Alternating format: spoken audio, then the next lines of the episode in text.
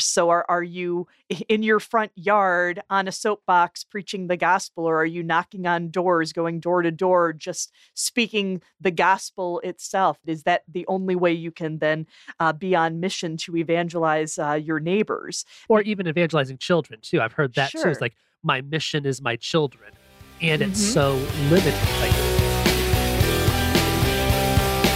You may be one choice away from a thriving marriage. Welcome to the Operation Thriving Marriage podcast with Brian and Jennifer Hartman. Welcome back to the Operation Thriving Marriage podcast. It's great to be here with you. And today we'd like to thank another person who left us a review. Jen, why don't you go ahead and read that for us? I'll do that. This is from Basha Kelly. The Operation Thriving Marriage podcast offers genuine insight into the various obstacles modern marriages inevitably encounter. Even though the podcast is scripturally based, the hosts are fun and entertaining. Very well done worth a listen. And, th- and, thanks for calling us fun and entertaining because we we uh, endeavor to to do that while speaking God's truth about marriage. We do our best. So thank you so much, and we would love to hear from you as well. If you could um, rate and review this podcast, that is a great help to us. One of the things that does is also that helps other people find the podcast. That's so right. If you could rate and review the podcast, that would be great. Thank you. Of course, being a military guy, the idea of mission is an important concept. So, Jen, when you hear the word mission, what do you think of? Okay, I'm really embarrassed here, but I'm going to go with this anyway. You're on a mission and you're wishing someone could cure your lonely condition. I got to give my mic back to Young MC in 1989 because he does that way better than me, but that's what's coming to me. I'm so sorry to those of you who are listening. That was... That's right. Hit the unsubscribe button. No, no but don't yes, do that. Thank, don't do that. We're having a good time, but yeah, that that's kind of what comes to me. And I think also the word the word mission. Um, I'm thinking of like uh, people who are missionaries and and going yeah. out and doing you know mission work, right? Mm-hmm. Yeah, and for me, because growing up, um, my dad being in the army, me being in the Air National Guard, when I hear mission, it's it's connected to military. Oh, no surprise. Um, you know, one of the things um, we say mission first, people always. We talk about the ops tempo or the mission, and we're we're always focusing on what we're going to do when we have to actually execute the mission, when we're mm-hmm. going to do our wartime mission. So when I hear mission, I'm thinking combat. I'm thinking what we do as a military to accomplish the goals. Or like the movie Mission Impossible. Yes. Okay. And, but really, I think a lot of people listening to this podcast probably think of evangelism. Mm-hmm. I mean, we hear that. I mean, in church, they talk about a lot of being living on mission. Oh, yeah. Uh, share the mission of the church is sharing um, the gospel, or people go on mission trips mm-hmm. with, again, that's an evangelistic focus to that. We're going to share the gospel of Jesus. Evangelical Christians talk about living life on mission, meaning mm-hmm. living a life that points people to Jesus, sharing Jesus with your neighbors. Uh, like the, the, the missional communities or the missional churches. Yes, the, yes. The so are are you right? a missional church? Or what, right. Yes, and that's this idea of what that is. What's interesting is um, that idea you mentioned missionary earlier. Mm-hmm. Someone whose vocation is to share the gospel of Jesus with people who haven't heard it before. Did you know the word missionaries actually originates with the Roman Catholic Church? Sure do. So that's 1598. The Society of Jesus, also known as the Jesuits, sent members abroad on a mission to share the gospel. So when I was doing research on this outline, actually, I didn't know that.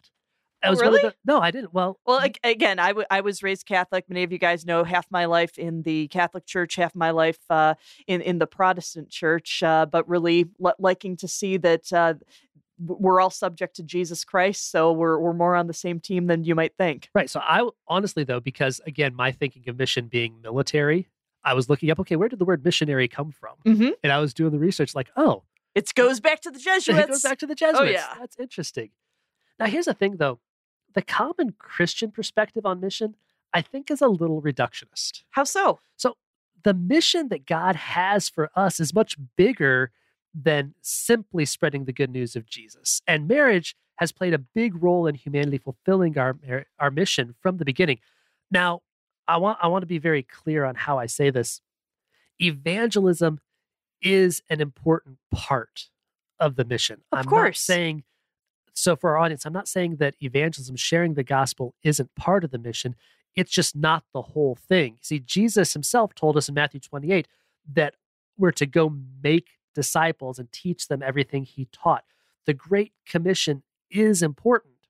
It's just not the whole mission. There's more to the mission that God has for us than sharing um, the life, death, resurrection, and what that means um, of Jesus and what that means for people now. And really, the mission of humanity has always been to represent God on earth. And the Apostle Paul fleshes this out more so in Second Corinthians 5.20 and names us as Christ's ambassadors it, it's an interesting thing, or at least always has been to me, that Christ's ambassadors. What does an ambassador do? Well, it's it's uh, representing that country, that foreign dignitary to you're you're coming from, uh, in in acting on behalf of, of that uh, individual country or sovereign. There, it's interesting because in using temple themes and then language, uh, the first chapter of Genesis says that humans were made in that image of God, that imago Dei, and put on earth to rule over the earth in his stead, in, in his place. And I think that's really important. Something I've recently learned about Genesis is when you look at Genesis and you look at temple language, everything fits in. And then when you look at the building of the tabernacle, the building of the temple, um, the tabernacle and the temple, of course, had no image because the glory of God was in over the ark. But temples in the ancient world, the last thing you put in was the representation of the god, mm-hmm. like the statue, the idol. Okay. And so we as humans, the last thing God puts in his creation is those who will represent him mm-hmm. and rule in his stead in this planet, in this temple he's created for himself. And so from the beginnings, we had a mission. Mm-hmm. We had a mission before Jesus ever came, before sin entered the world. Mission didn't come after sin. You know, sin came after the mission. We were there to represent God. In Genesis 1, we see it was given to both men and women you know, to rule over the fish of the sea, the birds of the air, the plants of the field, and all that stuff. And in Genesis 2, we see that marriage exists, that men and women will work in concord to fulfill that mission. That story of God showing Adam that he was not designed to fulfill the mission God gave him on his own, that he needed a helper. And that word helper Ezer is the same word God uses when he describes himself as a helper. It's not a subordinate, it's an equal person. And together they fulfill that mission. So, if all this is true, it means we should see our marriage relationships as strategic partnerships existing to make us more effective and fulfilling the mission that God gave us in the first place. But there's two problems that a lot of couples have regarding the idea of mission and marriage. And, I think that one of them is often that that idea is just way too narrow. Sometimes uh, they're thinking they're only on a mission when they're actively evangelizing their neighbors. So are are you in your front yard on a soapbox preaching the gospel or are you knocking on doors going door to door just speaking the gospel itself that Christ died for our sins was buried and rose from the dead? Is that the only way you can then uh, be on mission to evangelize uh, your neighbors or even evangelizing children too? I've heard that sure. too. It's like my mission is my children and mm-hmm. it's so limited. It's like my only responsibility is to make sure my children become Christians. That's it. And so again, it's it's a very small mission for a very big God. No doubt about it. So we can't be so so narrow because of course, you know, Brian and I are agreeing that we should all be sharing the gospel with our neighbors, but it, it's just that one aspect of the mission. And I think the second and more common problem is that a lot of couples don't think about the role of mission in their marriage at all. Yeah. I, mean, and it's okay if you're listening to this and you're just saying, "Well, well, goodness, I, I've never thought about my marriage as having a mission." Well, we'll continue to listen into this because it, it is something that you can be that mission, carry out that mission, be that marriage on a mission. Absolutely. So, a thriving marriage, we call this podcast in our ministry, Operation Thriving Marriage, intentionally tying into this idea that God has a purpose for you, Mhm. and your marriage is part of that. And when we don't think about our marriage as part of how we fulfill God's mission, one, we're less capable of accomplishing the objectives God has for us. Yes, because we're not aware. Well, and not only that, Ephesians 2 says that there are good works that God's prepared in advance for us to do. Mhm. If you are married, then that marriage is there to help you fulfill those good works. Yes. You know, you need each other. And there are things that I need to do that I'm not going to be as capable of doing if Jen's not a part of it, not helping me with that. And likewise, you need my support to fulfill what God has for you to do. That's the truth. And I think we can also miss out on the fulfillment that we can experience from executing the mission together because you know we're we're out there and we're we're able to team up and we're able to just go forward being able to do that together and then we could also miss out on the intimacy that comes from working towards a mission uh, together. I, I know you've you've talked about this over the years brian between some of the friendships that that you've uh, had in the military. So, one of the things that is interesting stress can strengthen relationships. mm-hmm.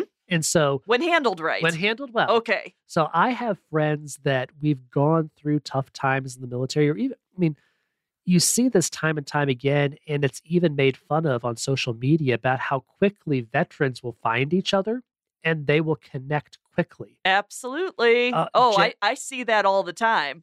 it, I was waiting at a car repair place the other day, and this older Vietnam era, era veteran saw me wearing um, my Air National Guard cap, and he walks up to me, and he was Army. He had his Vietnam veteran Army hat on. He's like, "Hey, good morning, veteran, or good morning, airman," and we had a quick conversation. It's because we have this sense of connection that comes from the fact that we have spent a significant part of our lives working towards a mission together.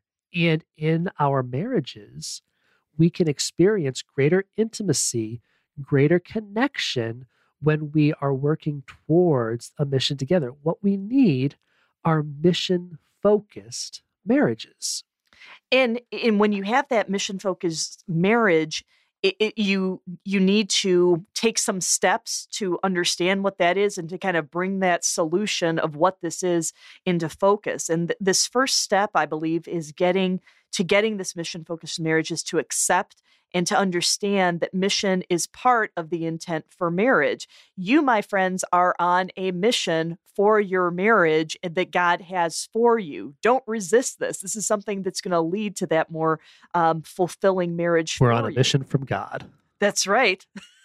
not not unlike the Blues Brothers, um, whatever their mission was, right? But if this is a, a newer concept for you, uh, we recommend that you spend the next week praying and meditating on Genesis 1 26 through 28 together. And during that time, write down and discuss together what God reveals to you in that. And I think it's time also for you to start defining the mission for your marriage because there's going to be a mission for marriages in general. And we believe that God also has a very specific mission for your marriage. And to start with that is pray.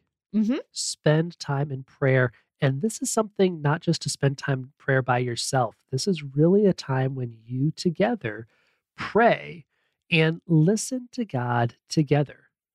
There's different ways to go about this. One way that is just simple is take some time, be alone in your in your bedroom or in the house if, if you have children and everyone's gone, or even just going for a walk in the woods.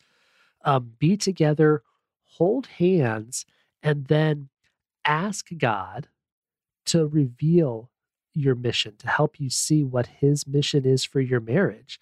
And then be silent together, Mm-hmm. listen together.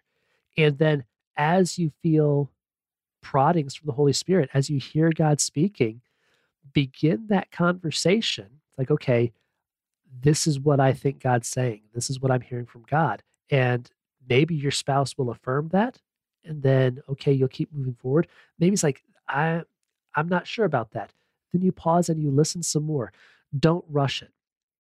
One of the things that is more valuable than accomplishing things for God is worshiping God and being connected to God. God wants you, not what you can do.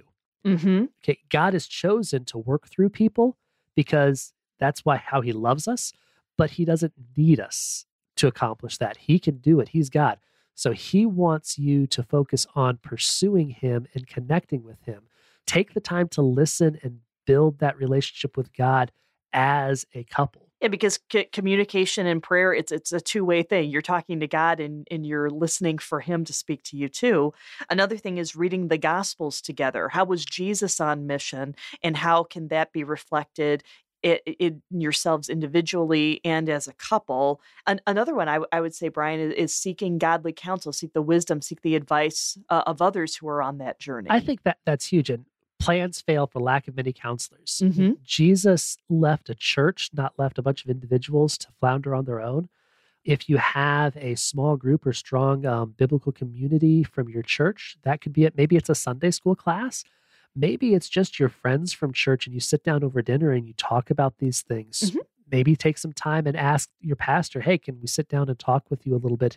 This is what we think God is saying. And get some feedback on that from people who love you, love God, and are willing to listen to you and to seek God and pray with you to figure out where God is leading you. And also, you can start with uh, what you already know. You know, are, are there some things that uh, you and your spouse have opportunities to do in your community, people that you already know that you can be reaching out to? What kind of talents do you have? You know, with, with Brian and myself, we had had a lot of experience over the years in doing marriage ministry in churches. And many of you know the uh, story of how the book came about, which was we really felt God calling us to write a book. And just looking in retrospect over the years, people uh, taking classes or seminars that we had taught had just said, guys, where's the book? And you know, it's just like, eh, well, there is no book. If, if you like the content, just take notes, right?